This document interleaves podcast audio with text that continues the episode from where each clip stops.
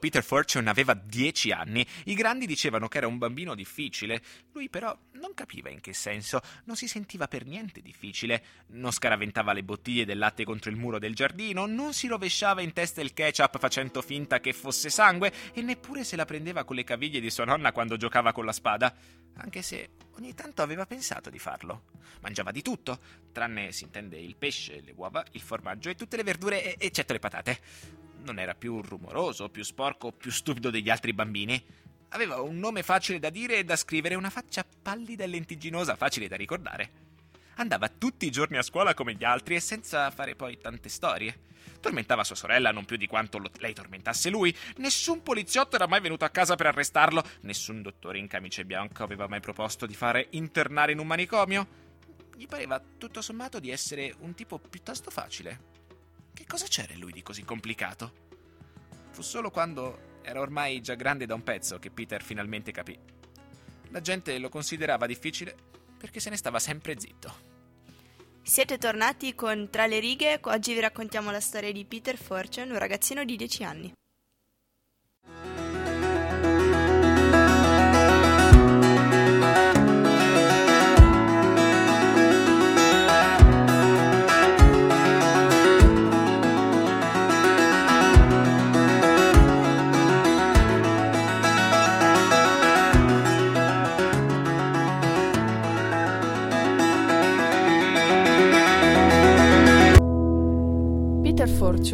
Ragazzino di 10 anni, un grande sognatore com- come tutti i bambini, però lui lo è in maniera un po' speciale, perché i suoi sogni sono dei veri e propri viaggi eh, individuali in cui lui si trasforma, esplora il mondo, esplora nuove condizioni e, e fa esperienze di vita che sono incredibili e veramente al limite del, mm, dell'incredibile davvero.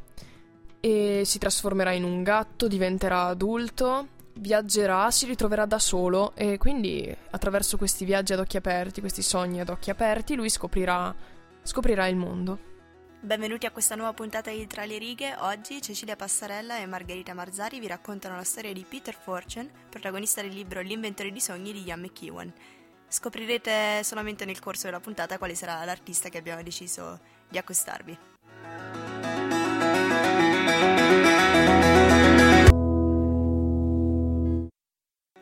Il libro L'inventore di sogni si apre con una citazione di Ovidio tratta dalle Metamorfosi, che l'estro mi spinge a narrare di forme mutate in corpi nuovi. Questo perché vedremo che il protagonista, Peter Fortune, ragazzino di appena 10 anni, riuscirà a stravolgere totalmente la natura delle cose, riproponendole sotto un punto di vista totalmente nuovo che è quello eh, di un ragazzino, appunto, di appena 10 anni. Bella questa cosa del mutare le forme dei corpi, eccetera, perché e proprio essendo un bambino lui riesce a fare cose che non sono possibili, che le leggi della fisica, diciamo tra virgolette, che le leggi che governano il mondo e la vita quotidiana non permettono, proprio perché essendo un bambino le ignora, non gli interessano, lui è convinto di poter fare quello che vuole, proprio perché è convinto può farlo.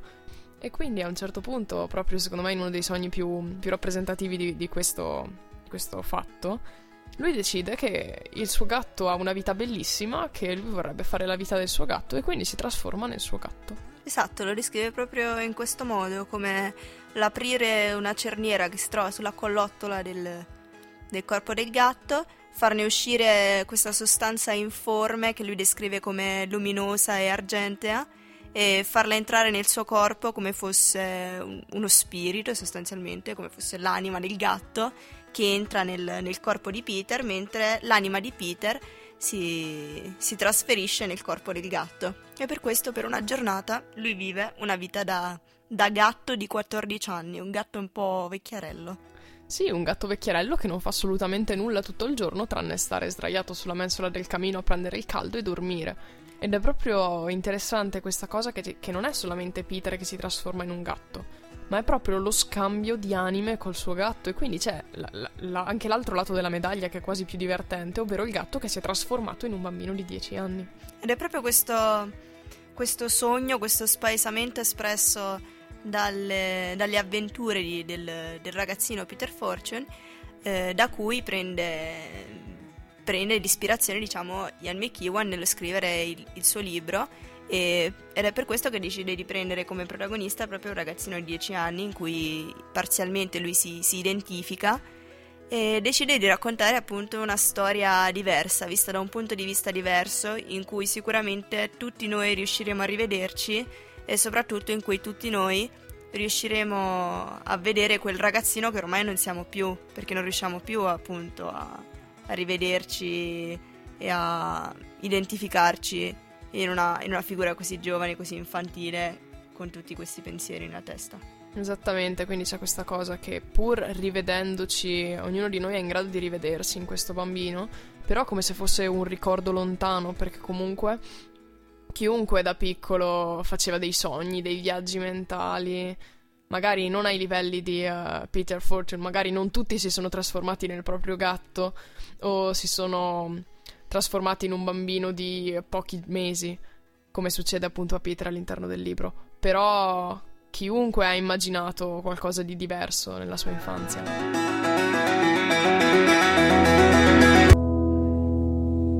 Sebbene i primi sogni di Peter siano sogni felici, in, cui vengono descritte le sue fantasie più ambiziose, il suo modo di, di pensare ancora molto legato all'età più infantile, man mano andando avanti nel libro si vedono come questi sogni si, si trasmutano in un qualcosa di molto più profondo che tratta appunto anche delle paure del ragazzino.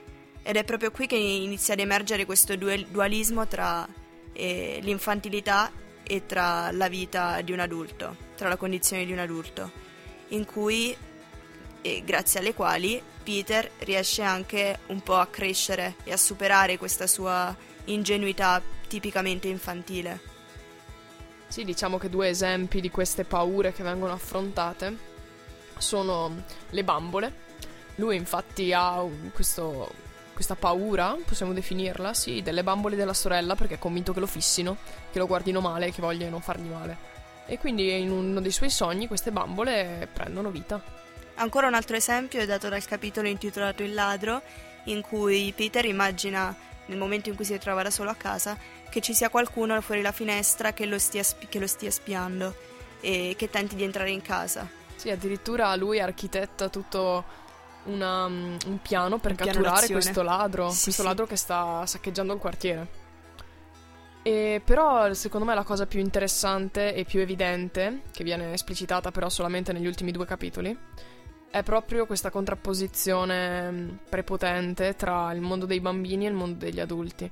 Infatti, nell'ultimo capitolo, Peter affronterà la sua paura forse più grande, ovvero quella di diventare grande e di diventare adulto e di entrare nel mondo degli adulti che comunque lo, lo, non lo capisce, lo spaventa proprio per, perché è estraneo. Vero soprattutto negli ultimi due capitoli penso che si percepisca anche una sorta di nostalgia, come se lui stesse già entrando a piccoli passi in quello che non è più il suo mondo, ma quello dei grandi. Diciamo che si capisce il fatto che negli ultimi capitoli sta crescendo e questa cosa eh, lo spaventa e ci sono i sogni che comunque sono una cosa fondamentale della sua infanzia che lo accompagnano in questo passaggio. Fu lì in Cornovaglia, nell'estate dei suoi 12 anni che Peter incominciò a notare quanto fossero diversi il mondo dei grandi e quello dei bambini. Non sarebbe stato esatto dire che i genitori non si divertivano mai, anche loro facevano il bagno, ma non rimanevano in acqua per più di 20 minuti. Anche loro facevano qualche partita di pallavolo, ma della durata di mezz'ora al massimo. Certe volte lì si poteva persino convincere a giocare a nascondino o a guardie e ladri o a costruire un enorme castello di sabbia, ma si trattava sempre di occasioni speciali. La verità era che tutti i grandi, alla minima opportunità, preferivano sprofondare in una delle tre tipiche attività da spiaggia: stare seduti a cianciare, leggere libri o giornali o dormicchiare.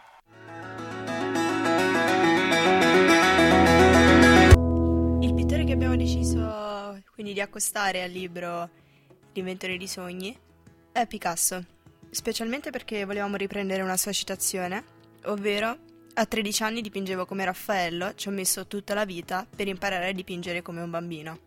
E cosa vuol dire questa citazione? Cioè, perché ha detto una cosa del genere? Perché deve un pittore e tecnicamente perfetto, come effettivamente era Picasso, comunque considerato uno dei pittori più innovatori e più grandi del, dell'ultimo secolo, è considerato un, un genio dell'arte moderna.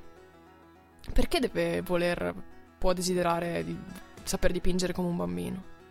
Proprio perché un po' tutta la corrente che, che ha fondato, che è il cubismo, si, si basa su, su, una pittura, su una visione del mondo che è molto infantile come, come idea.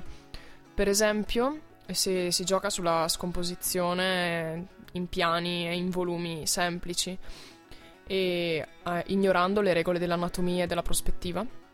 Per esempio c'è un, un disegno abbastanza famoso, abbastanza emblematico di questo, di questo fatto, che rappresenta una, una, casa, una casetta. E solo che non è una casa come, come la vediamo, ma è una casa come è realmente. Cioè, lui, Picasso utilizza proprio questa distinzione tra ciò che è e ciò che vedo. Lui ra- raffigura ciò che è, quindi si vedono tutte le pareti della casa, come sono realmente, quindi rettangolari. Quindi appunto proprio ignorando totalmente la prospettiva e la rappresenta esattamente come la rappresenterebbe un bambino di 5 anni o anche meno. Cioè, la, i muri, tutti alti uguali, che si vedono tutti con uh, il tetto triangolare, le finestrelle, la porta. Un'altra distinzione, infatti, se non sbaglio, che fa Picasso è proprio la distinzione tra il vero e il verosimile. Ovvero, per esempio, una rappresentazione prospettica è una rappresentazione verosimile, seppur la realtà sia diversa, perché possiamo fare un esempio del cubo, che mi sembra sia proprio quello che è stato fatto da Picasso. Se prendiamo un cubo, riusciamo a vedere al massimo tre facce alla volta anche se in realtà sono 6, quindi questo sarebbe il verosimile. In, real- in realtà, se vedo un cubo scomposto, quindi come se fosse scartato, aperto, diciamo, riesco a vedere tutte e sei le facce, però non lo, ris- non lo distinguiamo come un vero e proprio cubo. Ed è questa la visione del, del vero. Sì, possiamo dire che è un po' anche la visione dei bambini, la visione dell'essenza delle cose. I bambini alla fine riescono a vedere forse più in profondità di, eh, degli adulti e dei grandi in generale, perché riescono a capire qual è la vera, la vera anima delle cose, di ciò che vedono e del mondo. Possiamo dire così, forse. Certo, certo. Un'altra distinzione che è stata fatta è la distinzione tra il cubismo analitico e il cubismo sintetico. Il cubismo analitico consiste nella scomposizione di, degli oggetti quotidiani nei loro piani fondamentali, quindi vengono ruotati, incastrati tra loro, sovrapposti e poi ridistesi sulla tela, come per esempio eh, abbiamo fatto prima l'esempio del cubo. Mentre il cubismo sintetico consiste nella ricomposizione di questi oggetti precedentemente frammentati in nuovi oggetti, quindi anche oggetti fantastici, oggetti che non esistono, e che però diventano delle cose autonome, no? Mm.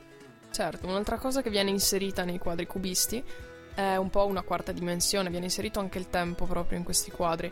Infatti, mm, per esempio, il pittore immagina di girare intorno all'oggetto e potendo così rappresentare più facce contemporaneamente, anche se un lato magari dell'oggetto, come per esempio di una persona, la schiena, non è possibile vederla mentre ci si trova di fronte. Però nel cubismo, inserendo il tempo, si può raffigurare tutto insieme perché si rappresenta un po' eh, proprio questo girare intorno, questo vedere tutto. Quindi c'è un po' anche questa cosa che anche questo può essere un pochino ricondotto ai bambini. Un po' come la curiosità che hanno loro di vedere tutto e subito, di tentare esatto. di capire ogni forma di quello che hanno di fronte e quindi magari di non rappresentare proprio la realtà nel modo in cui è vista esattamente, ma nel modo in cui la si tenta di vedere in ogni sua, in ogni sua faccia.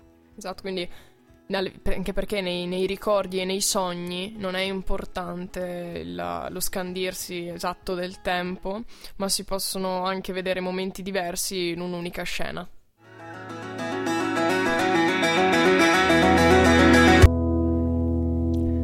Siamo giunti alla conclusione anche di questa nona puntata di Tra le righe. Ormai ci avviciniamo anche più o meno alla, alla fine, fine della, della stagione. Della prima stagione, esatto, è volato il tempo. Eh, Abbastanza, devo dire.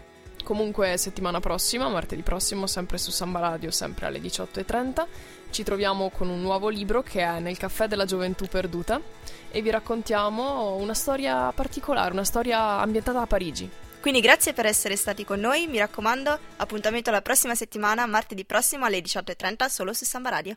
Ciao!